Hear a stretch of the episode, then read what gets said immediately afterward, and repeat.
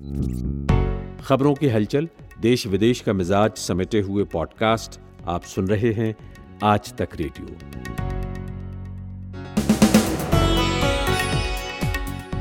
आज तक रेडियो पर यह है 20 मार्च का दिन भर मैं हूँ कुलदीप मिश्र। कोरोना वायरस से दुनिया भर में दस हज़ार मौतें हो चुकी हैं। महाराष्ट्र के बड़े शहरों में आज रात से दफ्तर बंद हो जाएँगे। महाराष्ट्र में अगले दो हफ़्ते यानी ये जो हफ़्ता और उसके बाद यानी आखिरी हफ़्ता अहम साबित होंगे। मध्य प्रदेश में कांग्रेस की कमलनाथ सरकार आखिरकार नहीं रही। फ्लोर टेस्ट से पहले ही मुख्यमंत्री ने इस्तीफा दे दिया है। भाजपा को प्रदेश हित में मेरे द्वारा किए गए जनहितैषी कार्य रास नहीं आए। और निर्भया मामले में चारों गुनहगारों को एक साथ फांसी दे दी गई। माँ की मुराद पूरी हुई। अपने बेटी को तड़पते हुए देखा। माँ के तौर पे मैंने इस लड़ाई को लड़ी और निर्भया को इंसाफ दिलाया। कैसा होगा तीसरे चरण का कोरोना का संक्रमण सुनिएगा एम्स के डायरेक्टर से लेकिन पहले बड़ी खबर। मुख्य खबरों के साथ मैं हूँ अमन गुप्ता। कांग्रेस नेता कमलनाथ ने आज मध्य प्रदेश के मुख्यमंत्री पद से इस्तीफा दे दिया है। विधानसभा में फ्लोर टेस्ट होने से पहले ही राज्यपाल लालजी टंडन को उन्होंने अपना इस्तीफा सौंप दिया। उन्होंने राज्यपाल को पत्र में लिखा कि मध्य प्रदेश में पिछले दो हफ्तों में जो कुछ भी हुआ, वो प्रजातांत्रिक मूल्यों के अवमूल्यन का एक नया अध्याय है। Bollywood singer Kanika Kapoor corona positive पाई गई हैं। उन्हें और उनके परिवार के बाकी लोगों को क्वारंटीन किया गया है। वो 15 मार्च को लंदन से लखनऊ वापस आई थी। कनिका ने रविवार को लखनऊ के गैलेंट अपार्टमेंट में एक पार्टी भी रखी थी, इसमें लखनऊ के तमाम बड़े अफसर और कई नेता शामिल हुए थे। कोरोना वायरस के खतरे को देखते हुए उद्धव सरकार ने महाराष्ट्र के चार शहरों, पुणे, पिंपरी, चिंचवाड़, मुंबई और नागपुर को 31 मार्च तक पूरी तरह बंद करने का फैसला किया है। वहीं उत्तराखंड सरकार ने कोरोना वायरस को फैलने से रोकने के लिए राज्य में घरेलू और विदेशी पर्यटकों के प्रवेश पर प्रतिबंध लगा दिया है। दिल्ली में सरकार ने किराना, फार्मेसी और सब्ज़ी की दुकानों को छोड़कर सभी मॉल बंद करने का आदेश दे दिया है। भारत की राजधानी दिल्ली के शाहीन बाग में चल रहे धरना को खत्म करने के लिए दायर याचिका पर सुनवाई के लिए सुप्रीम कोर्ट तैयार हो गया है। सुप्रीम कोर्ट में कोरोना वायरस का हवाला देते हुए धरना प्रदर्शन को खत्म करने के लिए याचिका दायर की गई है। सुप्रीम कोर्ट इस मुद्दे पर 23 मार्च को सुनवाई करेगा। अमेरिकी राष्ट्रपति डोनाल्ड ट्रंप ने कोरोना वायरस से हो रहे नुकसान के लिए चीन की गलती को जिम्मेदार बताया है। डोनाल्ड ट्रंप ने कहा कि चीन के द्वारा कोरोना वायरस पर जानकारी छुपाने की कीमत आज पूरी दुनिया चुका रही है। कोरोना वायरस के खतरे से निपटने के लिए विश्व बैंक और एशियाई विकास बैंक पाकिस्तान को 588 मिलियन डॉलर की मदद करेगा। पाकिस्तान ने 270 सरकारी अस्पतालों और लैब क्षमता बढ़ाने के लिए ये कर्ज मांगा था। ब्रिटिश एयरवेज ने अपने पायलटों को एक पत्र जारी कर अवैतनिक अवकाश पर जाने के लिए कहा है कोरोना वायरस के चलते ऐसा निर्णय लिया गया है। ब्रिटिश एयरवेज इस रकम की कटौती उनके मूल वेतन से तीन महीनों में करेगा। आज तक रेडियो, सुनता है सारा जहाँ। ये आज तक रेडियो है और इस वक्त आप सुन रहे हैं शाम का न्यूज़ पॉडकास्ट। दिन भर मेरा नाम कुलदीप मिश्र है। आज का दिन भारत में कई बड़ी खबरों का रहा। दिन की शुरुआत हुई निर्भया गैंगरेप के चार दोषियों की फांसी की खबर से और उसके बाद मध्य प्रदेश में कांग्रेस का किला ढह गया। मुख्यमंत्री ने इस्तीफा दे दिया। इन खबरों के तमाम पहलुओं पर आगे बात होगी। इस पॉडकास्ट में आपको कोरोना वायरस पर हमेशा की तरह काम की जानकारी भी देंगे। लेकिन शुरुआत सबसे बड़ी खबर से। कोरोना वायरस से दुनिया में मौत का आंकड़ा आज दस हज़ार को पार कर गया। सबसे ज़्यादा मौतों के मामले में इटली की हालत चीन से भी बुरी हो गई है और वहाँ चौंतीस सौ लोग अपनी जान गंवा चुके हैं। भारत में संक्रमण के 230 से ज़्यादा मामले सामने आ चुके हैं और पाँच लोगों की मौत की पुष्टि हो गई है। बड़ी संख्या में लोग घरों से काम कर रहे हैं। सबसे ज़्यादा प्रभावित महाराष्ट्र के मुंबई, पुणे, पिंपरी, चिंचवाड़ और नागपुर में आज रात से सभी दफ्तर 31 मार्च तक बंद हो जाएँगे। कोरोना वायरस से जुड़ी देश की खबरों पर नज़र रखी पूनम कौशल ने उनकी रिपोर्ट सुनिए। भारत में कोरोना वायरस के मामलों की तादाद में लगातार इजाफा हो रहा है और इसी के साथ कई शहरों में लॉकडाउन जैसे हालात पैदा हो गए हैं। आज लखनऊ में कोरोना संक्रमण के चार नए मामले सामने आने के बाद प्रशासन ने सभी रेस्टोरेंट बंद करने के आदेश दिए। लंदन से लौटी गायिका कनिका कपूर ने लखनऊ में ही एक पार्टी की थी, जिसमें राजस्थान की पूर्व मुख्यमंत्री वसुंधरा राजे और उनके सांसद बेटे दुष्यंत सिंह समेत कई लोग शामिल हुए थे। कनिका कपूर वायरस से संक्रमित पाई गई हैं। कनिका कपूर पर कई लोगों ने लापरवाही के आरोप भी लगाए हैं। आज तक से विशेष बातचीत में उन्होंने सभी आरोपों को खारिज किया। मैं इस समय बहुत एंक्शस हूँ और मुझे बुखार है। मैं एक हॉस्पिटल में हूँ जहाँ मुझे पता नहीं, मैं अकेली हूँ यहाँ पर। मैं थोड़ी परेशान हूँ बिकॉज़ मुझे पता नहीं कि यहाँ मुझे, मेरे साथ क्या होगा, इन टर्म्स ऑफ़ ट्रीटमेंट क्या होगा। और यहाँ मैंने डॉक्टर से बात करने की कोशिश करी है, उनको, उनसे पूछने की कोशिश करी है तो उन्होंने मुझे उल्टा थ्रेटन किया है कि आपके बारे में हम इंटरनेट पे पढ़ रहे हैं दैट आप एयरपोर्ट से भाग के आई हैं और समथिंग लाइक दैट ऐसी कोई रूमर्स और अफवाहें फैल रही है बाहर। तो हम आपके ऊपर पुलिस केस करने जा रहे हैं। तो एक्चुअली डॉक्टर ने मुझे हेल्प नहीं करी है। डॉक्टर ने मुझे यहाँ बैठा कर रूम में एक थ्रेटन थ्रेटनिंग कॉल भेजी है। क्वारंटाइन में ही हूँ, लेकिन कम से कम आपको पेशेंट को आपको थ्रेटन तो नहीं करना चाहिए ना। मेरा मेडिकल चेकअप पूरा एयरपोर्ट पे पूरी स्कैनिंग हुई है। पूरा मैंने फॉर्म भरा है प्रॉपर दिया है। मैं एकदम ठीक थी। पिछले तीन चार दिन से मेरी थोड़ी सी तबीयत ढीली हुई है लखनऊ में।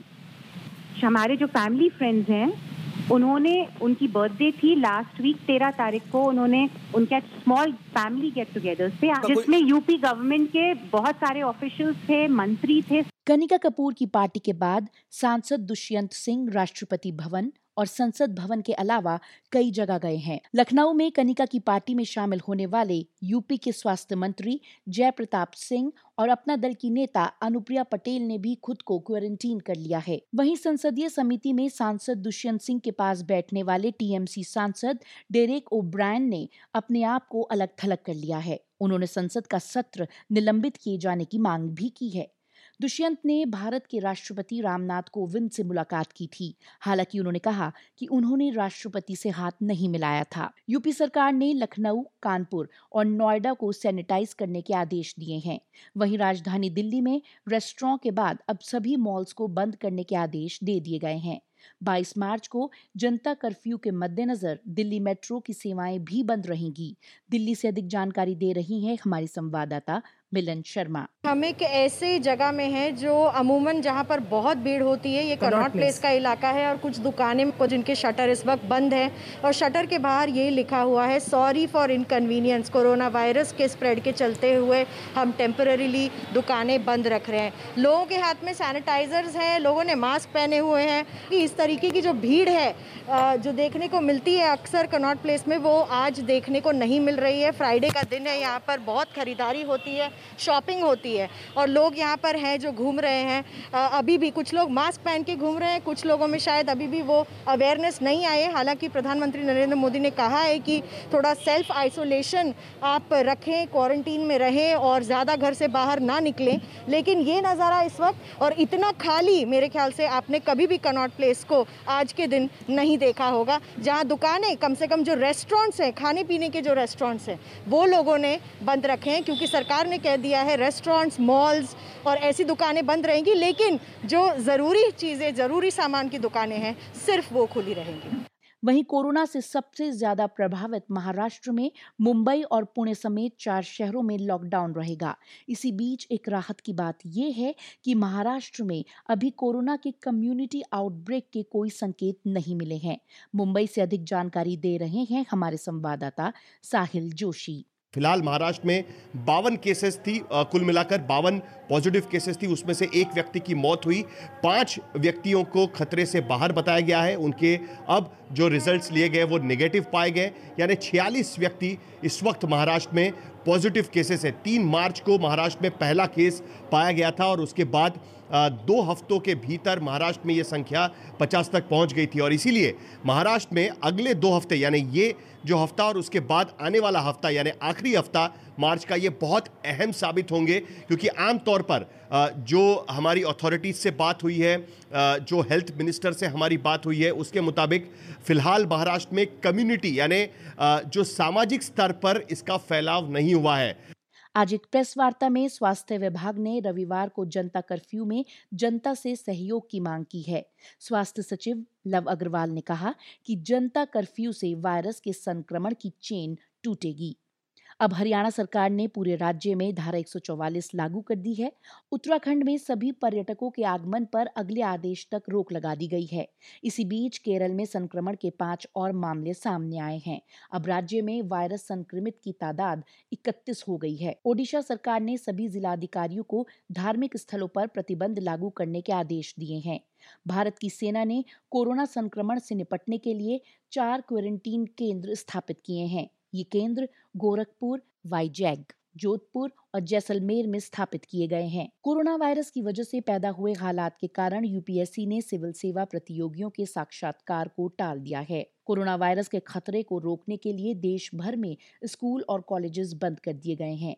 इससे छात्रों की पढ़ाई का भारी नुकसान हो रहा है और इसी के मद्देनजर गुजरात में इस नुकसान को कम करने के लिए एक नई शुरुआत की गई है। यहाँ के शिक्षा विभाग में डीडी गुजराती समेत सभी क्षेत्रीय गुजराती चैनल्स पर एक घंटा क्लास शुरू कर दी गई है। कोरोना के खतरे से निपटने की तैयारियों का जायजा लेने के लिए प्रधानमंत्री नरेंद्र मोदी ने सभी राज्यों और केंद्र शासित प्रदेशों के मुख्यमंत्रियों के साथ वीडियो कॉन्फ्रेंसिंग के ज़रिए विचार विमर्श किया है। ध्यान रखें, कोरोना वायरस की कोई दवा या टीका नहीं है, एहतियात ही बचाव है।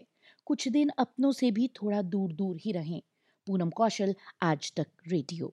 कल प्रधानमंत्री नरेंद्र मोदी ने देश के नाम संबोधन में लोगों से घरों में रहने को कहा और ये भी कहा कि 22 मार्च यानी रविवार को लोग सुबह से शाम तक घरों से बाहर न निकलें, यानी एक किस्म के जनता कर्फ्यू का पालन अपनी स्वेच्छा से करें। प्रत्येक देशवासी से एक और समर्थन मांग रहा हूँ, जनता कर्फ्यू। 22 मार्च रविवार को सुबह सात बजे से रात नौ बजे तक सभी देशवासियों को जनता कर्फ्यू का पालन करना है। इस जनता कर्फ्यू के दरमियान घरों से बाहर न निकले अपने घरों में ही रहें। हमारे सहयोगी परवेज आलम हमारे साथ हैं। परवेज जी प्रधानमंत्री का भाषण हम सबने कल सुना। लोग क्या कह रहे हैं इस बारे में? कुलदीप आमतौर पर भारत के प्रधानमंत्री के भाषण का स्वागत हुआ है। और उनके जो मंत्रिमंडल के लोग हैं, वो तो बहुत आगे आगे ट्वीट भी जारी कर रहे हैं, बयान भी दे रहे हैं और बार बार कह रहे हैं कि जनता पूरी तरह से उसको सपोर्ट करे। डॉक्टर महेश शर्मा अपनी एक ट्वीट में कहते हैं कि इस संयम और संकल्प की परीक्षा की घड़ी है। आइए प्रधानमंत्री जी के आह्वान पर इस रविवार जनता कर्फ्यू का पूरी निष्ठा और अनुशासन के साथ पालन करें। ज़्यादातर विपक्ष के नेताओं ने भी प्रधानमंत्री के भाषण का स्वागत किया है।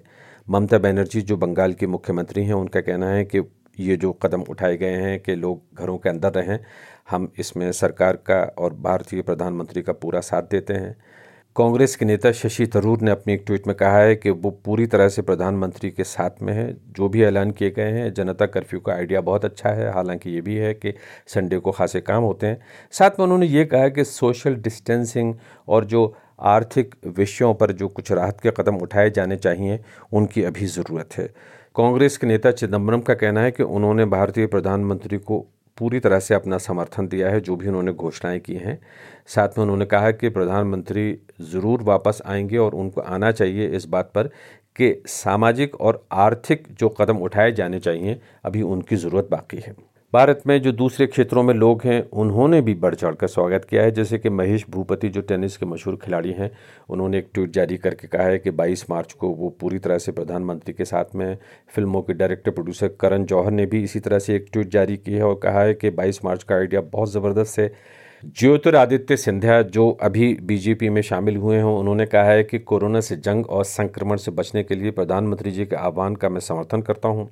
भारत के बहुत ही मशहूर इंडस्ट्रियलिस्ट हैं आनंद महिंद्रा। उन्होंने कहा है कि मैं अपने पूरे परिवार के साथ अपने घर की बालकनी पर आऊँगा और पाँच मिनट तक ताली बजाऊँगा और भारत के प्रधानमंत्री का जो जनता कर्फ्यू का उन्होंने ऐलान किया, उसको पूरी तरह से अपना समर्थन दूँगा। कुछ कुछ आलोचना के स्वर भी हैं, जैसे कि भारतीय सरकार में वरिष्ठ पद पर रह चुके हैं जवाहर सरकार, सीनियर आईएएस अफसर रह चुके हैं, प्रसार भारती के सीईओ और कल्चर सेक्रेटरी रह चुके हैं। उन्होंने कहा कि ये जो जनता कर्फ्यू का आइडिया है, ऐसा नहीं लगता कि एक जो बहुत ही घातक बीमारी है, उसको प्रधानमंत्री ने कुछ फेस्टिवल का स्वरूप दे दिया है।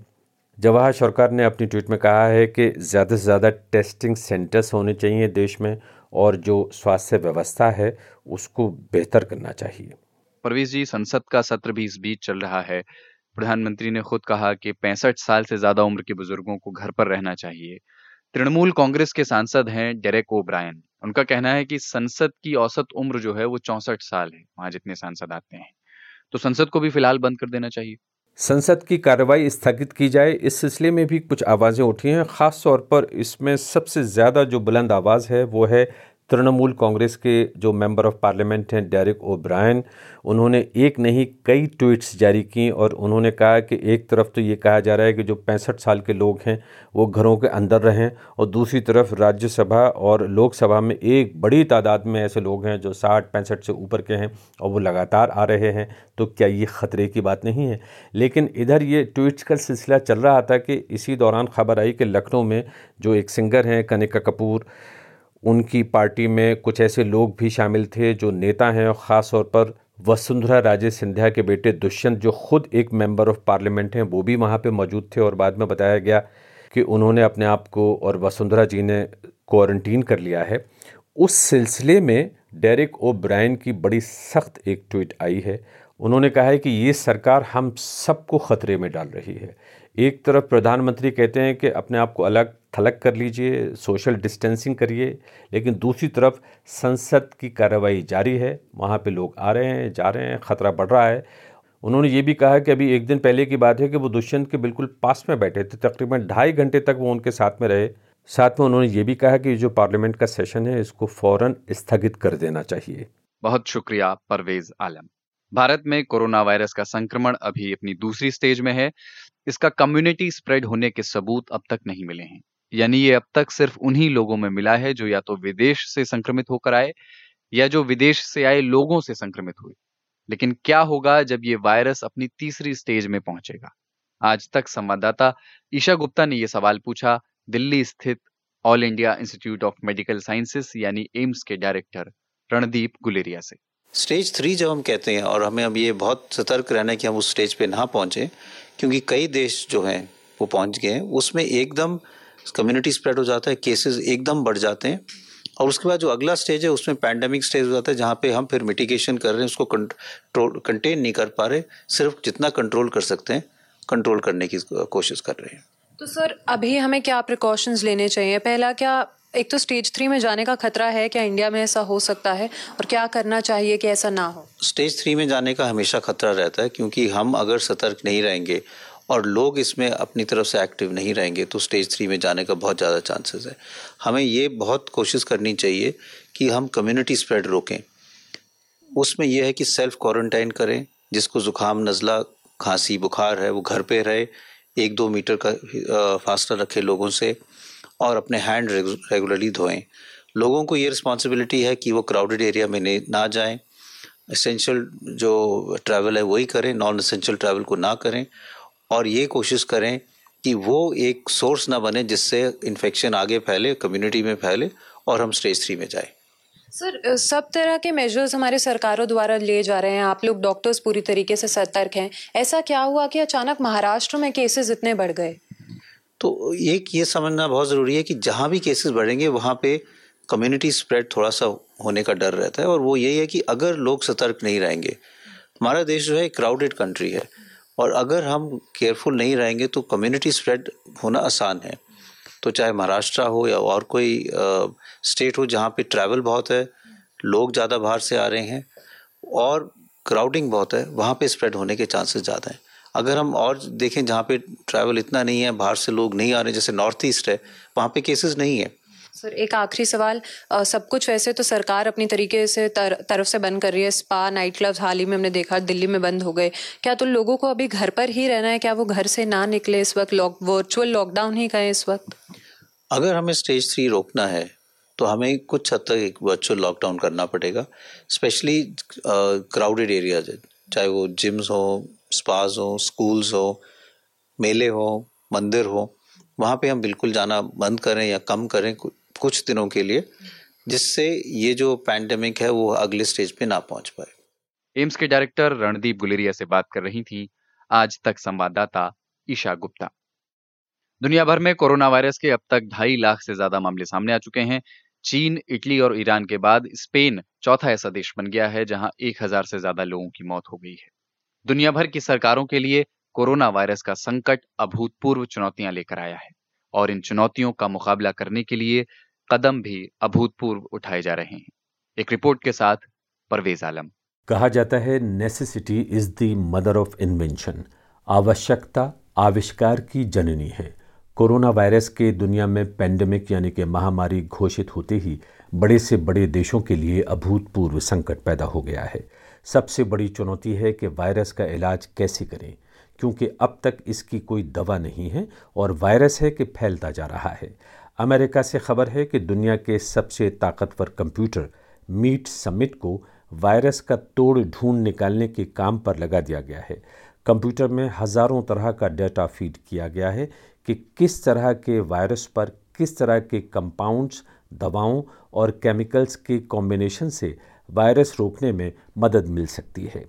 मीट समिट नाम के इस सुपर कंप्यूटर ने ऐसे 77 ड्रग कंपाउंड्स की पहचान कर ली है, जिनसे एक असरदार वैक्सीन बनाई जा सकती है, जो वायरस को रोक सकेगी। लेकिन कोरोना वायरस की दिशा में ये अब भी पहला कदम है। ब्रिटेन में सरकार ने कोरोना वायरस के खतरे को सामने रखते हुए ऐसे पैंसठ हज़ार डॉक्टरों और नर्सों को काम पर बुला लिया है, जो रिटायर हो चुके हैं। मतलब अस्पतालों और क्लिनिक्स में फौरी तौर पर अभी इलाज करने वालों की कमी नहीं होगी। यही नहीं, ब्रिटिश सरकार ने अस्पतालों में कोरोना वायरस के इलाज में काम आने वाले इक्विपमेंट और आलात की कमी को दूर करने के लिए भी ठोस कदम उठाए हैं। जैसे कि पूरी दुनिया में इस वक्त वेंटिलेटर्स की बेहद कमी है। ये वो मशीन है जो सांस लेने में मदद करती है। ब्रिटेन के स्वास्थ्य मंत्री मैट हैनकॉक ने पुष्टि की है कि उन्होंने फार्मूला वन और कार बनाने वाली कई बड़ी कंपनियों से कहा है कि वो वेंटिलेटर्स बनाएँ और समझा जाता है कि Rolls Royce Dyson GM Ford Tesla जैसी बड़ी कंपनियाँ इस काम में लग भी गई हैं। एक बेहद अहम फैसले में ब्रिटिश सरकार ने यह भी आश्वासन दिया है कि प्राइवेट कंपनियों के उन मुलाजमों की तनख्वाह का पिछहत्तर फ़ीसदी हिस्सा सरकार उठाएगी जिनकी नौकरियाँ जाने वाली हैं। अगले तीन महीनों तक सरकार ये ज़िम्मेदारी उठाने के लिए तैयार है। ब्रिटेन से पहले डेनमार्क की प्राइम मिनिस्टर मेट फ्रेडरिक्सन ने ऐलान किया था कि डेनिश सरकार ढाई अरब डेनिश क्रोनर की रकम से उन कर्मचारियों की मदद करेगी, जिनकी नौकरियाँ जा सकती हैं। ऑस्ट्रेलिया के क्रिकेट खिलाड़ी शेन वॉन ने इंस्टाग्राम पर ऐलान किया है कि उनकी शराब बनाने की कंपनी 708 आरजी तौर पर शराब न बनाकर अब हैंड सैनिटाइजर बनाएगी। खबर मध्य प्रदेश से, जहाँ आज वही हुआ जिसके कयास कल शाम से लगाए जा रहे थे। दोपहर दो बजे विधानसभा में फ्लोर टेस्ट होना था, लेकिन मुख्यमंत्री कमलनाथ ने पहले ही प्रेस कॉन्फ्रेंस बुलाई और इस्तीफे का ऐलान कर दिया। यानी एक तरह से स्वीकार कर लिया कि उनकी सरकार अल्पमत में आ गई है। इसी के साथ मध्य प्रदेश में सत्रह दिनों से चल रहा सियासी नाटक समाप्त हुआ। पहले सुनते हैं कि अब पूर्व मुख्यमंत्री हो चुके कमलनाथ ने बतौर मुख्यमंत्री अपने आखिरी संबोधन में क्या कहा। प्रदेश की जनता के साथ धोखा करने वाले इन लोगों और बागियों को जनता कभी माफ़ नहीं करेगी। मैं चाहता था कि कांग्रेस महल में नहीं, बल्कि महल कांग्रेस में आए, ताकि जनता शक्तिशाली बने। मध्य प्रदेश की सुबह उत्सुकता से शुरू हुई थी, लेकिन शाम शिवराज सिंह चौहान की ओर से आयोजित डिनर से ढलेगी। आज पूरा दिन क्या घटा बता रहे हैं भोपाल से आज तक संवाददाता रवीश पाल सिंह।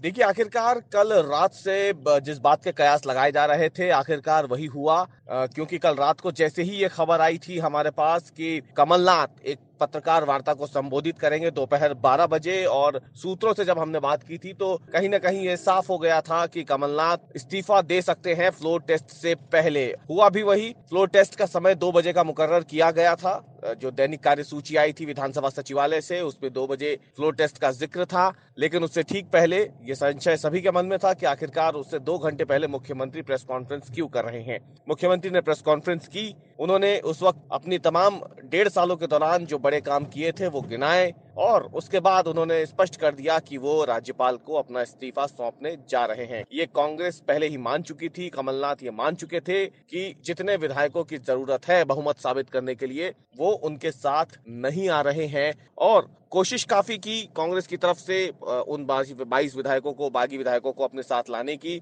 लेकिन ऐसा हुआ नहीं। एन वक्त पे कमलनाथ का साथ, कांग्रेस का साथ, निर्दलीय कोटे से मंत्री बने प्रदीप जायसवाल ने भी छोड़ दिया। जब कमलनाथ प्रेस कॉन्फ्रेंस कर रहे थे अपने इस्तीफे की पेशकश की, उसी वक्त प्रदीप जायसवाल उन्होंने बात की हमसे और स्पष्ट कर दिया कि वो कांग्रेस से अपना समर्थन वापस ले रहे हैं। प्रदीप जायसवाल वाड़ा सिवनी से निर्दलीय विधायक हैं चार बार के और इस बार उन्हें निर्दलीय कोटे से खनिज मंत्री बनाया गया था कमलनाथ की सरकार में। तो जहाँ एक तरफ़ कमलनाथ ये मान के चल रहे थे कि उनके पास नंबर पूरे नहीं है, उन्हें एक और झटका इसी दौरान लगता है, प्रदीप जायसवाल छोड़ के चले जाते हैं, समर्थन वापस कर देते हैं। वही दूसरी तरफ़ कमलनाथ एक बजे के करीब राज्यपाल के पास जाते हैं, उन्हें अपना इस्तीफा सौंप देते हैं। उसके बाद तमाम विधायक कांग्रेस के मंत्री जाते हैं और मंत्रिमंडल से अपना इस्तीफा जो है वो सौंप देते हैं। इन सबके बीच में शिवराज सिंह चौहान अचानक से केंद्र में उभरते हैं। भारतीय जनता पार्टी के तमाम विधायकों को लेकर के बस से सीहोर के रिजॉर्ट से वो जाते हैं, पहले विधानसभा भवन विधानसभा भवन जाकर के वहाँ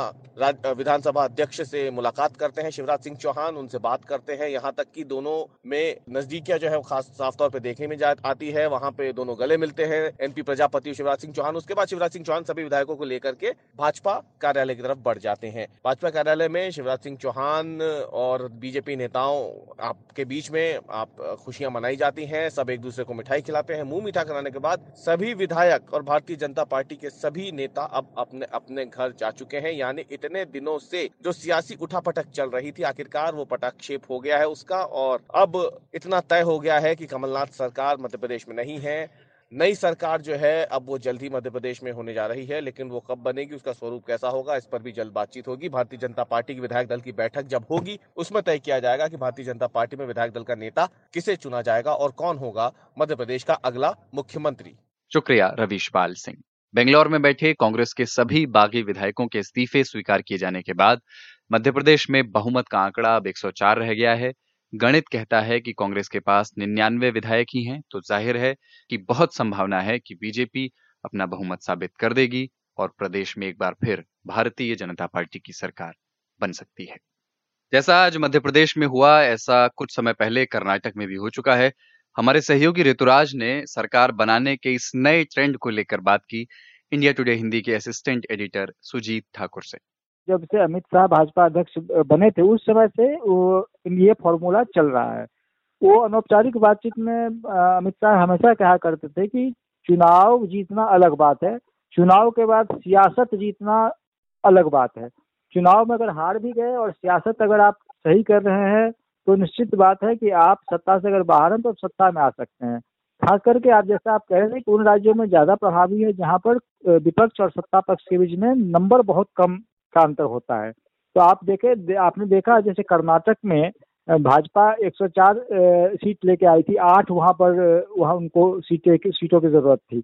उस समय में वो लगे रहे येदरप्पा को शपथ भी दिलवा दिया उन्होंने येदरप्पा बहुमत साबित नहीं कर पाए, इस बीच में कांग्रेस ने जेडीएस को बिना शर्त समर्थन देने की घोषणा कर दी, सरकार बन गई, लेकिन भाजपा लगी रही, उन्होंने वहाँ सत्रह विधायक वहाँ से डिफेक्ट हो गए थे, जेडीएस और कांग्रेस के, जिसमें पंद्रह अयोग्य करार दे दिए गए, उपचुनाव और येदरप्पा मुख्यमंत्री बने दोबारा से, क्योंकि हाउस का स्ट्रेंथ कम हो गया था, बाद में उपचुनाव करके फिर भाजपा वहाँ पर हो गया। गोवा में भी 2017 में इसी तरह का हुआ, जहाँ पर कांग्रेस सत्रह सीट जीती थी, चालीस में से भाजपा तेरह सीट जीती थी और दस सीट छोटे छोटे दलों ने जीता था वहाँ पर। कांग्रेस वहाँ आसानी से सरकार बना सकती थी, लेकिन त्वरित गति से भाजपा वहाँ गई, सरकार बनाई। मनोहर पारिकर रक्षा मंत्री थे, उनको वहाँ भेज कर मुख्यमंत्री बनाया ताकि स्टेट भाजपा के हाथ से ना जाए। मनोहर पारिकर की मृत्यु के बाद नए नवेले प्रमोद सावंत मुख्यमंत्री बने। उस समय कांग्रेस कोशिश में लगी थी कि इनको डिस्टेबल उनको हटाया जाए, किसी तरह से तोड़फोड़ की जाए। लेकिन भाजपा ने वहाँ भी अपनी चाल चली और वहाँ पर कांग्रेस ने ही डिफेक्शन करा दिया और कांग्रेस के पंद्रह विधायक में से दस विधायक भाजपा के साथ शामिल हो गए। अब मध्य प्रदेश में ताज़ा प्रकरण यही है कि कांग्रेस के ही बाईस विधायक ज्योतिरादित्य सिंधिया के साथ आए वो भी भाजपा में नहीं आए हैं। ज्योतिरादित्य सिंधिया भाजपा में आ गए। विधायक ने कांग्रेस इस्तीफा दे दिया। हाउस की स्ट्रेंथ कम हो गई। शिवराज सिंह वहाँ पर क्लेम करेंगे। लेकिन अभी एक पेज मध्य प्रदेश में बाकी है। अगर सियासत करना भाजपा को आता है और कांग्रेस सियासत करने की इच्छा शक्ति अगर रखती है तो कांग्रेस के जितने भी विधायक हैं वो सब अगर सामूहिक रूप से इस्तीफा दे दें तो बिना विपक्ष के भाजपा वहाँ सरकार नहीं बना सकती है ऐसे में नया चुनाव कराना पड़ेगा। जी। कौन कौन से ऐसे राज्य हैं जहाँ ऐसी स्थिति आगे भी देखने को मिल सकती है? देखिए महाराष्ट्र है आपके सामने वहाँ पर ये स्थिति हो सकती है। राजस्थान है वहाँ पर यह स्थिति हो सकती है। मुझे लगता है कि झारखंड भी बहुत सेफ़ नहीं है जेएमएम और कांग्रेस गठबंधन के लिए वहाँ पर। वहाँ भाजपा 25 सीट पर भाजपा है और बाबूलाल मरांडी के आने के बाद और एक दो निर्दलीय विधायकों को तोड़ने में कोई बहुत मुश्किल नहीं है। ऐसे में ये इस बात की प्रबल संभावना है कि कांग्रेस पार्टी में एक बड़ा डिफेक्शन हुआ कराया जाए, क्योंकि तो केंद्र में भी सरकार है तो भाजपा के लिए विधायकों को कन्विंस करना यह आसान है कि आपको किसी बोर्ड में कहीं पर एडजस्ट कर देंगे और ये होता है, इसको हॉर्स ट्रेडिंग भी हम कर सकते हैं, लेकिन विपक्षी पार्टी जो सरकार में भी आई हुई, जैसे कांग्रेस है जेएमएम को, वो अपनी पार्टी पर कितना नियंत्रण रखते हैं, उस पर बहुत है, लेकिन खतरा में तो अभी आप महाराष्ट्र, झारखंड, राजस्थान, ये तीनों तो स्पष्ट रूप से दिख रहा है। शुक्रिया सुजीत ठाकुर। अब आगे बढ़ते हैं। 2012 में दिल्ली में चलती बस में हुए निर्भया गैंगरेप मामले में चारों दोषियों, अक्षय ठाकुर, विनय शर्मा, पवन गुप्ता और मुकेश सिंह को आज दिल्ली की तिहाड़ जेल में एक साथ फांसी पर लटका दिया गया। निर्भया मामले को हिंदुस्तान में एक मिसाल समझा जाता है, क्योंकि इसके बाद बड़े स्तर पर विरोध प्रदर्शन शुरू हुए थे और महिलाओं के खिलाफ अपराध एक बड़ा मुद्दा बनकर सामने आया था। लोगों के आक्रोश के बाद संसद ने भी कानूनों को और सख्त बनाया था। पूनम कौशल की रिपोर्ट। आज सुबह साढ़े पाँच बजे तिहाड़ जेल में निर्भया के चारों दोषियों को फांसी दे दी गई। साल 2012 में राजधानी दिल्ली में हुए निर्भया गैंगरेप कांड में आज करीब सवा सात साल के बाद इंसाफ हुआ है। देखिए फाइनली उनको फांसी पे लटका दिया गया है। ये पहली बार है जो चार मुजरिमों को फांसी पर लटकाया गया है। ये पहली बार है कि एक देश में बच्ची के साथ रेप बलात्कार हुआ था। आज पहली बार उसको इंसाफ मिला। आज का दिन 20 मार्च है। आज का दिन हमारी बच्चियों के नाम, हमारी महिलाओं के नाम, क्योंकि आज का दिन निर्भया को इंसाफ मिला, पूरे देश के बच्चियों को इंसाफ मिला। तिहाड़ जेल के फांसी घर में आज निर्भया के चारों दोषियों विनय अक्षय, मुकेश और पवन गुप्ता को एक साथ फांसी के फंदे पर लटकाया गया। इससे पहले इन चारों दोषियों ने फांसी से बचने के लिए हर कानूनी दाव चला। तीन बार तो इनका डेथ वारंट ही रद्द करना पड़ा। आज से सात साल, तीन महीने और तीन दिन पहले, यानी कि 16 दिसंबर 2012 को देश की राजधानी में हुई सामूहिक बलात्कार की इस घटना ने पूरे देश को झकझोर कर रख दिया था। सड़कों पर युवाओं का सैलाब इंसाफ मांगने के लिए निकला था। इस घटना के बाद देश का कानून भी बदला और लोगों की सोच भी। निर्भया कांड के बाद 2013 में क्रिमिनल लॉ अमेंडमेंट ऑर्डिनेंस आया। इसके तहत आईपीसी की धारा 181 और बयासी में बदलाव किए गए। इसमें बलात्कार से जुड़े नियमों को कड़ा कर दिया गया। बलात्कार के अपराध के लिए फांसी की सजा भी मिल सके, इसका प्रावधान किया गया। 22 दिसंबर 2015 में राज्यसभा में जुवेनाइल जस्टिस बिल पास हुआ। इस एक्ट में प्रावधान किया गया कि 16 साल या उससे अधिक उम्र के बालक को जघन्य अपराध करने पर एक व्यस्क मानकर मुकदमा चलाया जाएगा। निर्भया के साथ बलात्कार करने वाले छह दोषियों में एक नाबालिग भी था, जो अब सजा काटने के बाद आज़ाद है। वहीं एक आरोपी बस चालक राम सिंह ने तिहाड़ जेल में आत्महत्या कर ली थी। नए कानून के तहत बलात्कार बलात्कार से हुई मृत्यु, गैंगरेप और एसिड अटैक जैसे महिलाओं के साथ होने वाले अपराध जघन्य अपराध की श्रेणी में लाए गए। साथ ही वो सभी कानूनी अपराध, जिनमें सात साल या उससे अधिक की सजा का प्रावधान है, जघन्य अपराध की श्रेणी में शामिल किए गए। निर्भया गैंगरेप केस के बाद देश भर में सख्त कानून की मांग उठी थी। सरकार ने जो नया कानून बनाया, उसके अंतर्गत पहली बार बलात्कार करने वाले अपराधियों को मौत की सजा देने का प्रावधान किया गया। 2013 के नए कानून, अवांछित शारीरिक संपर्क, बोली या हाव भाव यौन अनुग्रह की मांग या निवेदन, महिला की इच्छा के विरुद्ध पौर्ण दिखाने या यौन टीका टिप्पणी करने को अपराध के रूप में परिभाषित किया गया। ये कानून एफआईआर दर्ज करने से इनकार करने पर पुलिस अधिकारी को एक साल की कैद या जुर्माना या दोनों की सजा का प्रावधान भी करता है। इस कानून के बाद अगर डॉक्टर कहे कि बलात्कार नहीं हुआ, तब भी बलात्कार का मामला खारिज नहीं किया जा सकता। वैवाहिक बलात्कार और कार्यस्थल पर उत्पीड़न जैसे मुद्दों को आम सहमति के अभाव में संशोधित कानून में शामिल नहीं किया गया था। हालाँकि साल 2013 में ही कार्यस्थल पर महिलाओं का यौन उत्पीड़न अधिनियम 2013 पारित किया गया था और इससे पहले से लागू विशाखा गाइडलाइंस को इस नए अधिनियम में ही समाहित कर लिया गया था।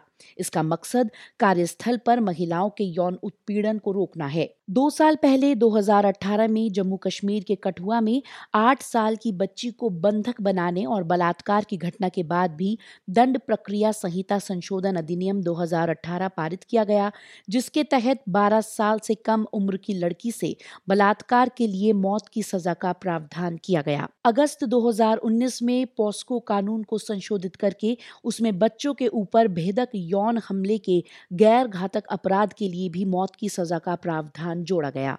बीते साल नवंबर में हैदराबाद के नज़दीक सामूहिक बलात्कार और जलाकर मार दिए जाने की घटना के बाद आंध्र प्रदेश विधानसभा ने आपराधिक कानून में संशोधन कर बलात्कार के मामलों में 21 दिन में मौत की सजा सुनाने का प्रावधान किया। निर्भया गैंगरेप और उसके खिलाफ देश भर में उठे आक्रोश के बाद रेप और यौन शोषण से जुड़े कानून को बेहतर बनाने का सुझाव देने के लिए Justice J S Verma committee का गठन किया गया था। इस समिति ने सरकार से अपनी सिफारिशों को पेश करते हुए कहा कि इस तरह के अपराध कानून की कमी की वजह से नहीं, बल्कि सुशासन की कमी की वजह से होते हैं। आज भले ही निर्भया के बलात्कारियों को फांसी भी हो गई है और बलात्कार जैसी घटनाओं से निपटने के लिए सख्त कानून भी बन गया है, लेकिन महिलाओं की सुरक्षा का सवाल वही है। आज भी भारत में महिलाओं के खिलाफ अपराध जारी है। पूनम कौशल आज तक रेडियो। चारों दोषियों की आखिरी रात कैसी बीती? अपने पुलिस सूत्रों से ये पता किया हमारे क्राइम टीम के साथी लोकेंद्र ने। पौने चार बजे उन जो कन्विक्ट थे उनको बताया गया कि सुप्रीम कोर्ट ने भी फांसी से रोक लगाने से इनकार कर दिया। जब ये खबर उनको मालूम चली तो वो बहुत ज़्यादा परेशान हुए और वो बार बार जो हमारे जेल के सूत्र हैं, उनके मुताबिक वहाँ पे जो गार्ड तैनात है तमिलनाडु स्पेशल फोर्स के, उनसे वो बार बार विनती कर रहे थे कि एक बार हमारी जो बात है वो हमारे वकील ए पी सिंह से करवा दो, लेकिन ज़ाहिर सी बात है कि ये गार्ड्स के पावर में है कि वो किसी से बात करवा दें। तो कुल मिला के बहुत बेचैनी का आलम था कि डेथ सेल में अलग अलग डेथ सेल, चार डेथ सेल हैं, उनमें ये लोग बंद थे। तो ये लोग बताया जा रहा है कि पूरी रात लगभग अपने जो डेथ सेल है, उसमें घूमते रहें। जैसे पहले जब हाई कोर्ट में तो इनके वकील ए पी सिंह गए तो इनको लगा कि शायद कोई रिलीफ मिल जाए। लेकिन जब हाई कोर्ट से भी नहीं मिला, उसके बाद ये इंतज़ार कर रहे थे कि सुप्रीम कोर्ट भी जाएँगे उनके वकील, और ये खबर भी उनको पता लगी कि इनके वकील सुप्रीम कोर्ट भी गए। तो उन्हें लग रहा था कि शायद सुप्रीम कोर्ट से भी कुछ रिलीफ मिल जाए। सुप्रीम कोर्ट फांसी पर रोक लगा दे, लेकिन जब सुप्रीम कोर्ट ने भी फांसी पर रोक लगाने से इनकार कर दिया और करीबन पौने चार बजे ये खबर उनके पास पहुँची। तो ये चारों जो थे, ये अपनी सेल में बिलक बिलक के रो रहे थे और एक तरीके से मिन्नतें कर रहे थे कि कैसे भी ये जो फांसी है इसको रुकवा दिया जाए। और ये कह रहे थे कि किसी भी तरीके से हमारी बात जो उनके वकील हैं, एपी सिंह, उनसे करवा दी जाए। शुक्रिया लोकेंद्र। उस माँ के लिए आज संतोष का दिन रहा, जिन्होंने अपनी बेटी को इंसाफ दिलाने की लड़ाई तकरीबन आठ साल तक लड़ी। निर्भया की माँ आशा देवी ने आज तक से बातचीत में उस दर्दनाक घटना को याद किया। तो फ़ोन आया सफदरजंग हॉस्पिटल से कि मैंने आप कौन बोल रहे हैं? तो इन्होंने बो, ये बोले कि हम अपना नाम बताया कि हम बद्रीनाथ सिंह बोल रहे हैं। तो बोले कि की बेटी है? तो इन्होंने बोला कि हाँ। क्या हुआ? तो बोले कि आप सफदरजंग हॉस्पिटल आ जाइए कि तो चोट लग गई है। तो ये अपने दोस्त के साथ बाइक पे फटाफट निकल लिए। अब बोले कि मैं फ़ोन चलो फ़ोन करता हूँ तो आप आओ।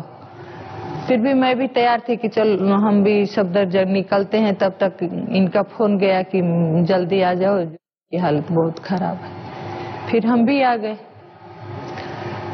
जब हम भी आ गए तो उसको सब एक्सरा उक्सरा करके वो लोग लेके जा रहे थे ऑपरेशन के लिए। इन्होंने साइन कर दिया था। जब हम आए तो फिर फटा, उसको लेके आए ऐसे ही कि मम्मी आई हैं। तो उन, जब उन्होंने आँख खोला तो रोने लगी। तो मैंने बोला कि बेटा, हम आ गए, ठीक हो जाएगा। लेकिन जो हालत हमने देखा उसकी, पूरा शरीर उसका खून से लथपथ था। और जैसे लगता था कि जंगलों से खींच के लाई गई हो, उस टाइम हमें नहीं पता था कि के साथ इतना कुछ हुआ है ये तो पता लग गया कि नहीं छह लोगों ने इसके साथ क्राइम किया है। आशा देवी ने यह भी बताया कि आज के दिन की यानी 20 मार्च 2020 की अहमियत उनके लिए क्या है।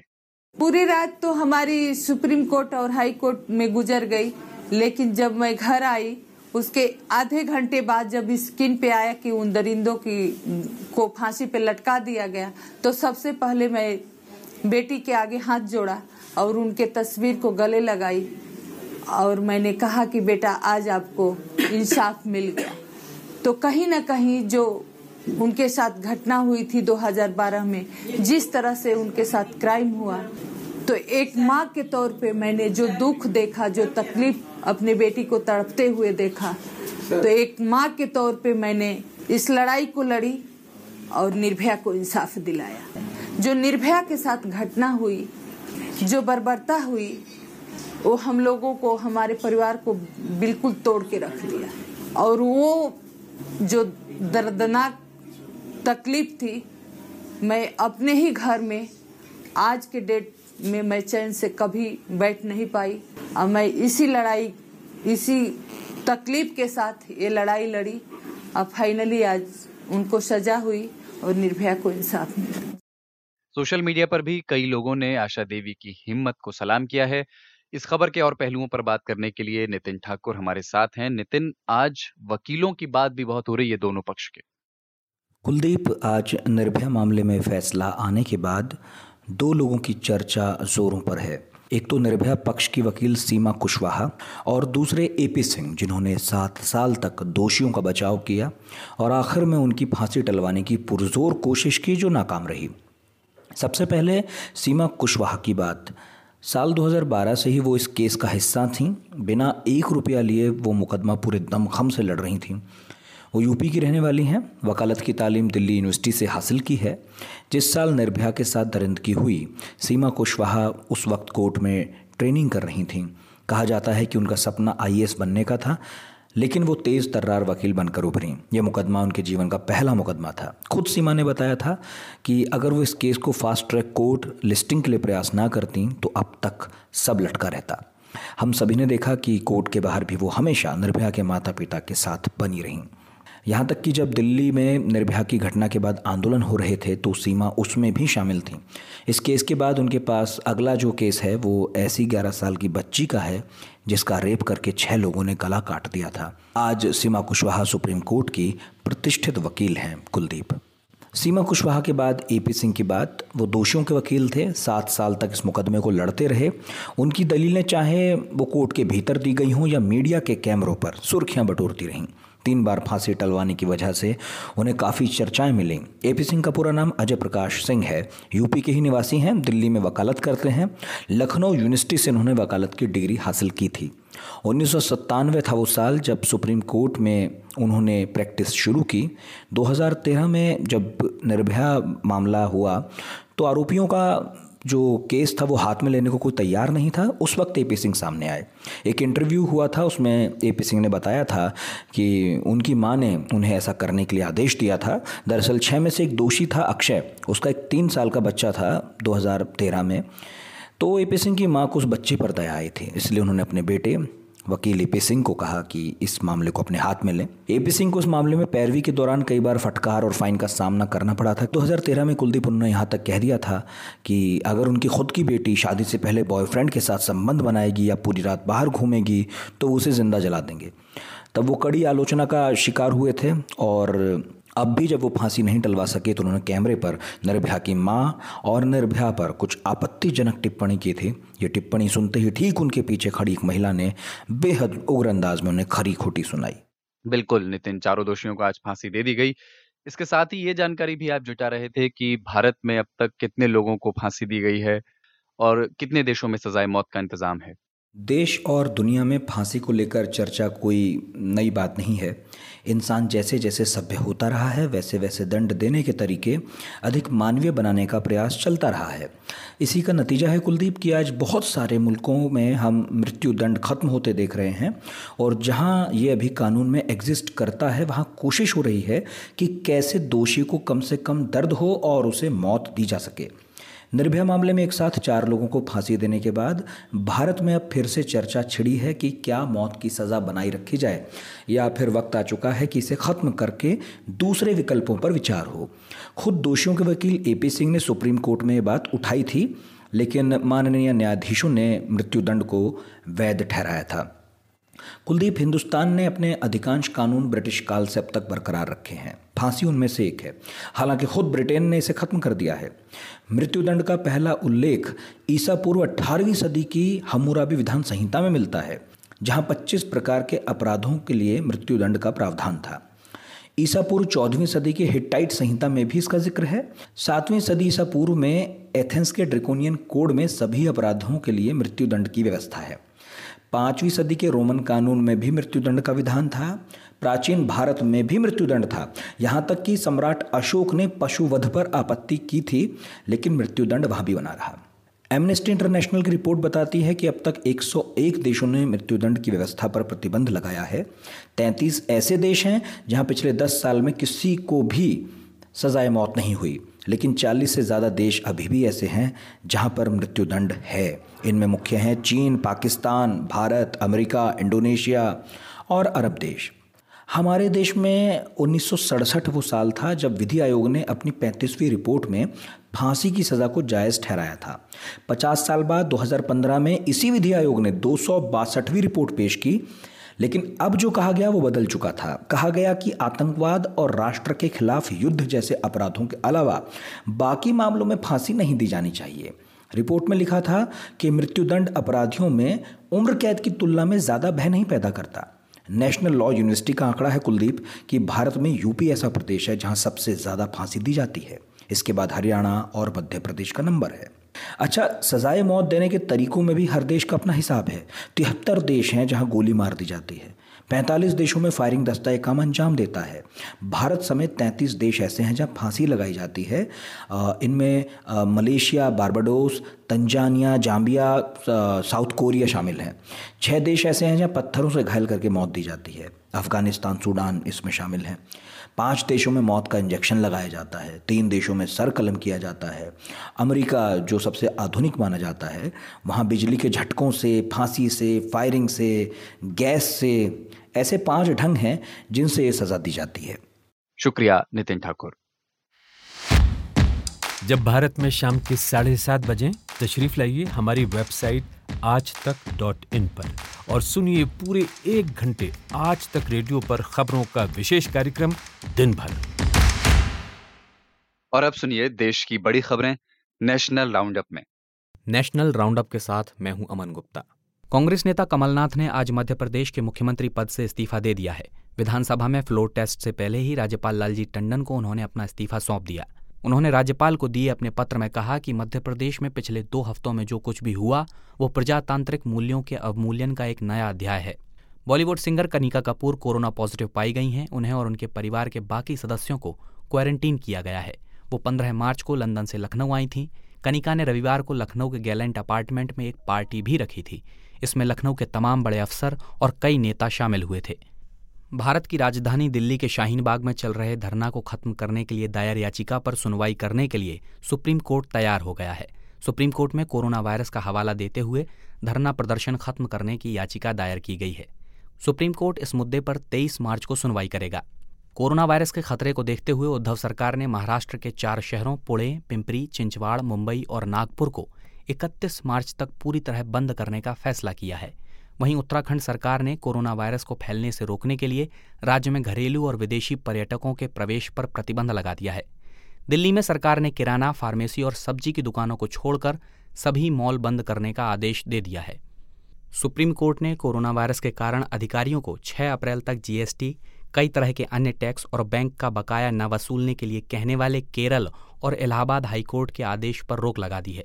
यानी अब बैंक और टैक्स संस्थाएँ अपना बकाया वसूल सकती हैं।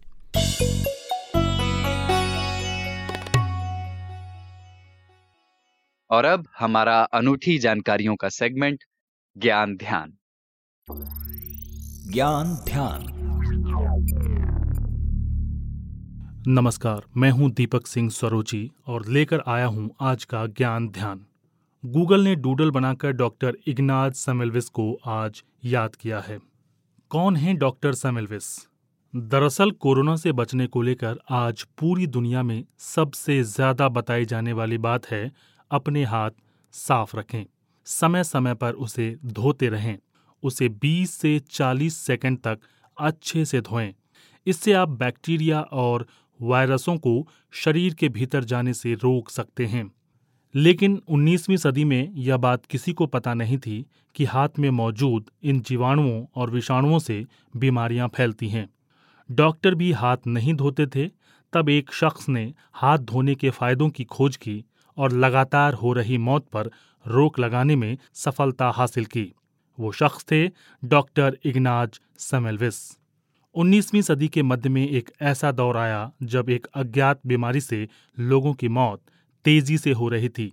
डॉक्टर समेलविस ने देखा कि माँ बनने वाली औरतें और नवजात बच्चे अज्ञात बीमारी के कारण लगातार मर रहे हैं।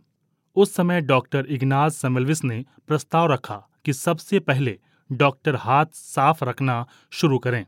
उन्होंने पाया कि डॉक्टर और अन्य स्टाफ अनजाने में महिलाओं और अन्य रोगियों को बैक्टीरिया से संक्रमित कर रहे थे। उनके इस प्रस्ताव को 1840 में वियना में लागू किया गया। हाथ धोने की व्यवस्था लागू करने के बाद मृत्यु दर में तेज़ी से गिरावट आई। हालाँकि, बहुत सारे डॉक्टरों ने उनकी बात को ज़्यादा गंभीरता से नहीं लिया, लेकिन डॉक्टर सेमेलविस की पहचान गर्भवती महिलाओं की जान बचाने वाले के रूप में हो चुकी थी। Hungarian physician doctor Ignaz Semmelweis Vienna के जनरल अस्पताल में कार्यरत थे। आज ही के दिन वो maternity clinic Vienna General Hospital के चीफ रेसिडेंट बनाए गए थे। उनकी खोज को बाद में प्रसिद्धि मिली। समेल्विस का जन्म हंगरी में हुआ था। उन्होंने वियना यूनिवर्सिटी से डॉक्टरेट की उपाधि प्राप्त की थी। आज जब पूरी दुनिया कोविड 19 यानी कोरोना वायरस से ग्रसित है तो डॉक्टर सभी को सलाह दे रहे हैं कि हाथ को ठीक से समय समय पर धोते रहें। आप सुन रहे हैं आज तक रेडियो। ये वो दौर है जब सावधानी रखना ज़रूरी है और ज़रूरी है अफवाहों से बचना भी। तो अब सुनिए आज का फैक्ट चेक।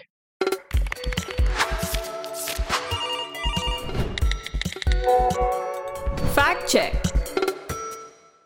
नमस्कार मैं हूँ Balakrishna editor fact check India Today Group. आज हम एक ऐसे खबर के बारे में बात कर रहे हैं फैक्ट चेक में, जिसको लोग व्हाट्सएप ग्रुप्स पर खूब शेयर कर रहे हैं। हो सकता है किसी ने आपको भी आपके व्हाट्सएप ग्रुप पर किसी ने ये वीडियो भेजा हो। वीडियो में दिखता ये है कि एयरपोर्ट पर, दिल्ली एयरपोर्ट जिसे कहा जा रहा है, उस पर हंगामा चल रहा है अफरा तफरी मची हुई है, कुछ लोग चीखम चिल्ला कर रहे हैं और उसमें से कुछ लोग यहाँ तक कह रहे हैं कि सरकार चाहे तो हमें गोली मार दे, शूटर्स ऐसा करके एक युवक उसमें हल्ला करते हुए दिख रहा है। साथ में दावा यह किया जा रहा है कि दिल्ली एयरपोर्ट पर स्थिति इतनी ख़राब है कि लोगों के पासपोर्ट रखवा लिए जा रहे हैं, किसी को बाहर नहीं निकलने दिया जा रहा है। और स्थिति वहाँ पर बिल्कुल ख़राब है, कोई उनको देखने वाला नहीं है। जब हमने इस वायरल होते हुए वीडियो की जाँच की, पता लगाने की कोशिश की कि इसमें सच्चाई क्या है तो हमें दो बातें पता चली। पहली बात तो ये पता चली कि जिसको दिल्ली एयरपोर्ट कहा जा रहा है असल में, वो सचमुच दिल्ली एयरपोर्ट ही है। दिल्ली का टी थ्री एयरपोर्ट पर यह घटना हुई थी और यहाँ तक जो बात है वो सच है। ये घटना 16 तारीख को हुई थी और ये बात खुद civil aviation minister Hardeep Puri ने ये बात कही। इंडिया टुडे से उन्होंने बताया कि ये घटना 16 तारीख की है। लेकिन मुश्किल ये है कि 16 तारीख की ये घटना जब पहले किसी ने सोशल मीडिया पर शेयर की थी, तब उसमें ऐसा किसी ने लिखा था कि देखो इस वक्त आज दिल्ली एयरपोर्ट पर क्या हो रहा है। लेकिन उसके बाद जो लोग भी इस मैसेज को शेयर कर रहे हैं, उससे इम्प्रेशन ऐसा जा रहा है कि ये घटना आज की है या अभी अभी हुई है। ये घटना कई दिन पुरानी है और इस घटना के पीछे हमें पता चला एयरपोर्ट अथॉरिटी से भी जब हमने बात की तो उन्होंने कहा कि तेरह तारीख को सरकार ने जो ट्रैवल रेस्ट्रिक्शंस लगाए थे, ये कहा था कि कुछ देशों से जो लोग आ रहे हैं उन देशों से आने वाले तमाम लोगों की जब तक कोरोना वायरस के लिए जाँच नहीं हो जाती, तब तक उनको आने नहीं दिया जाएगा। उनकी अच्छी से जाँच किया जाना ज़रूरी है और जो लोग संदिग्ध पाए जाते हैं, जिन पे कुछ लक्षण दिखते हैं कोरोना वायरस के, उनको क्वारंटाइन किया जाए। तो इस इस योजना के लागू होने के बाद आ, कुछ समय तक वहाँ पर अफरा तफरी रही थी क्योंकि जो लोग बाहर से आ रहे थे उन्हें इसके बारे में पता नहीं था। और जब इसको लागू किया गया उसके बाद एक आध दिनों तक दिक्कत वहाँ पर रही। खुद सिविल एविएशन मिनिस्टर ने माना कि कुछ शुरुआत में ये दिक्कत आई थी लेकिन अब इस व्यवस्था को ठीक कर दिया गया है। अब यहाँ पर ऐसी कोई स्थिति नहीं है इसलिए घटना कई दिन पुरानी है। और इसलिए हुई थी ताकि जो लोग बाहर के देशों से आ रहे हैं, उनकी ठीक से जाँच करने के बाद ही लोगों को भीतर आने दिया जाए, देश में आने दिया जाए। पासपोर्ट रखाने के बारे में ये कहा गया था कि बहुत से लोग जाँच के लिए इंतज़ार नहीं करना चाहते और वहाँ से निकल जाना चाहते हैं। इसीलिए सारे लोगों के पासपोर्ट रखवा लिए गए थे ताकि कोई बिना जाँच कराए वहाँ से चुपचाप ना निकल जाए। आज तक रेडियो, सुनता है सारा जहाँ। अब वक्त है इंटरनेशनल राउंडअप का। अफ़गानिस्तान में एक हमले में लगभग दो दर्जन सुरक्षा कर्मियों की मौत हो गई है। घुसपैठियों ने ज्वाइंट पुलिस और आर्मी हेडक्वार्टर पर हमला किया है। यह हेडक्वार्टर प्रांतीय राजधानी कलात में स्थित है, जो लंबे समय तक तालिबान का गढ़ माना जाता रहा है।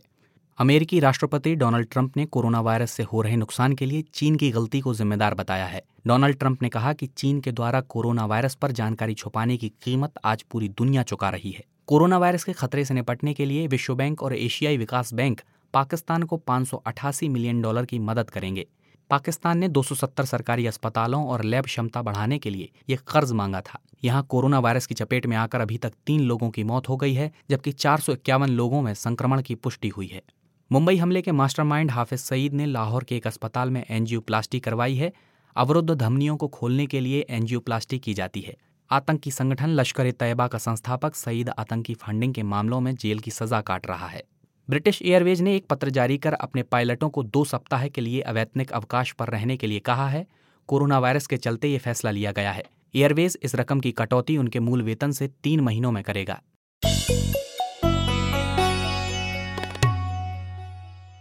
और अब सुनिए खेल की खबरें।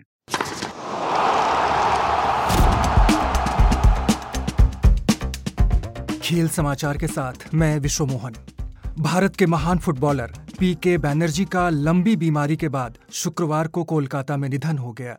वे तिरासी वर्ष के थे। बैनर्जी के परिवार में उनकी बेटी पावला और पूर्णा हैं, जो नामचीन शिक्षाविद हैं। उनके छोटे भाई प्रसून बैनर्जी तृणमूल कांग्रेस के वर्तमान सांसद हैं। उन्नीस सौ बासठ के एशियाई खेलों के स्वर्ण पदक विजेता तेज तर्रार स्ट्राइकर प्रदीप कुमार बैनर्जी निमोनिया के कारण सांस की बीमारी से जूझ रहे थे। उन्हें पार्किंसन, डिमेंशिया और हार्ट प्रॉब्लम भी थी। वो भारतीय फुटबॉल के स्वर्णिम दौर के साक्षी रहे। पीके बैनर्जी कोलकाता के एक अस्पताल में 2 मार्च से लाइफ सपोर्ट पर थे और शुक्रवार दोपहर बारह बजकर चालीस मिनट पर उन्होंने अंतिम सांस ली। पीके बैनर्जी उन्नीस सौ छप्पन की मेलबर्न ओलंपिक टीम में भी थे और क्वार्टर फाइनल में ऑस्ट्रेलिया पर चार दो से मिली जीत में अहम भूमिका निभाई थी। भारतीय फुटबॉल में बैनर्जी के योगदान को फीफा ने भी सराहा था। फीफा ने उन्हें 2004 में अपने 100 साल पूरे होने पर ऑर्डर ऑफ़ मेरिट से सम्मानित किया था।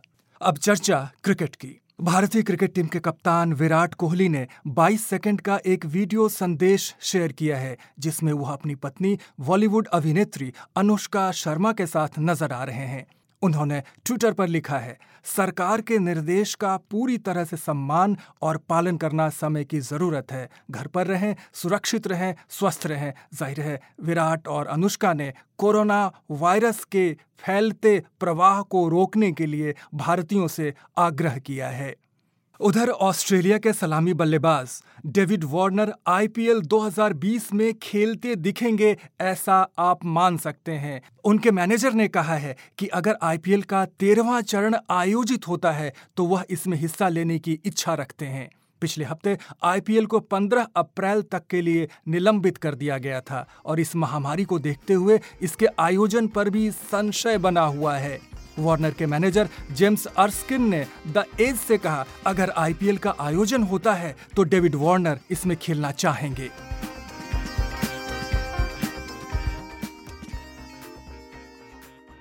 और अब मनोरंजन की दुनिया के हाल। कैमरा एक्शन नमस्कार मैं हूँ ऋचा मिश्रा और पेश है एंटरटेनमेंट जगत की मशहूर खबरें। तो आज पहली खबर है कनिका कपूर की, जिन्हें कोरोना वायरस हो गया है। इस खबर के सामने आते ही हड़कंप मचा हुआ है, क्योंकि कनिका कपूर 15 मार्च को लंदन से लौटी हैं।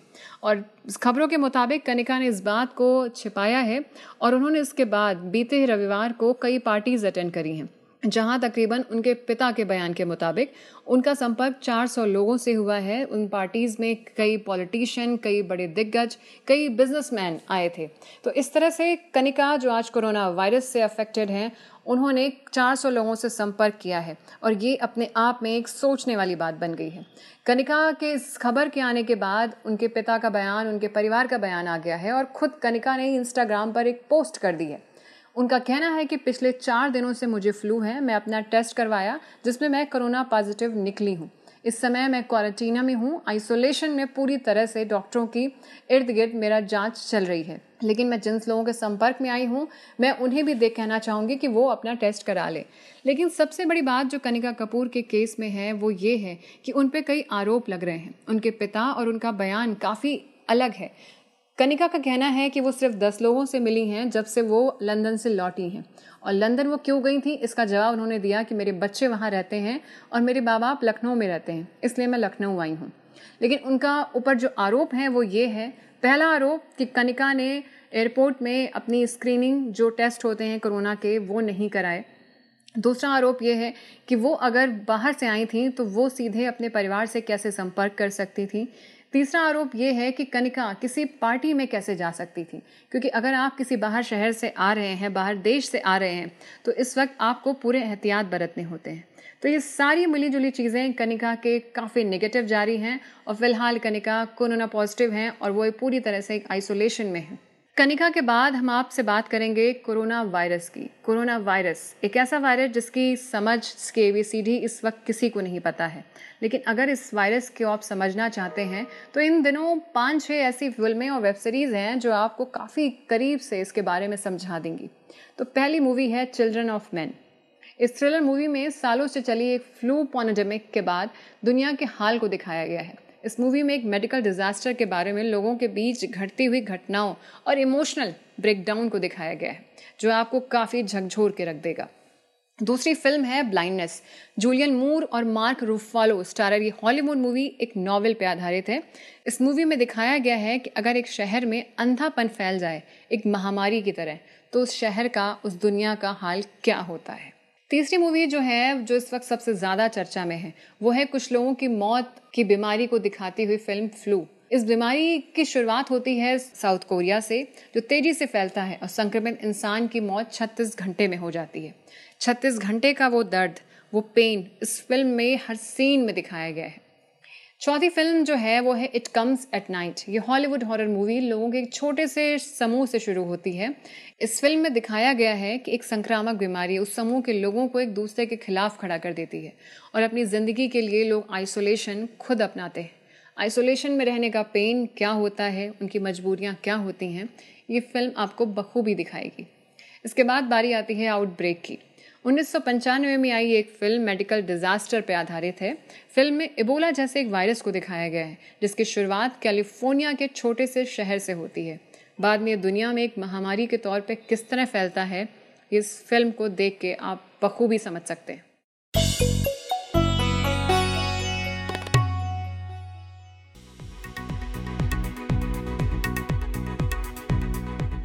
आज के दिन भर में इतना ही। आपकी राय हमें भेजते रहें रेडियो एट द रेट आज तक डॉट कॉम पर। इस पॉडकास्ट को प्रोड्यूस किया था ऋतुराज ने और स्टूडियो में साउंड एडिटिंग और मिक्सिंग का काम संभाला कपिल देव सिंह और सचिन द्विवेदी ने।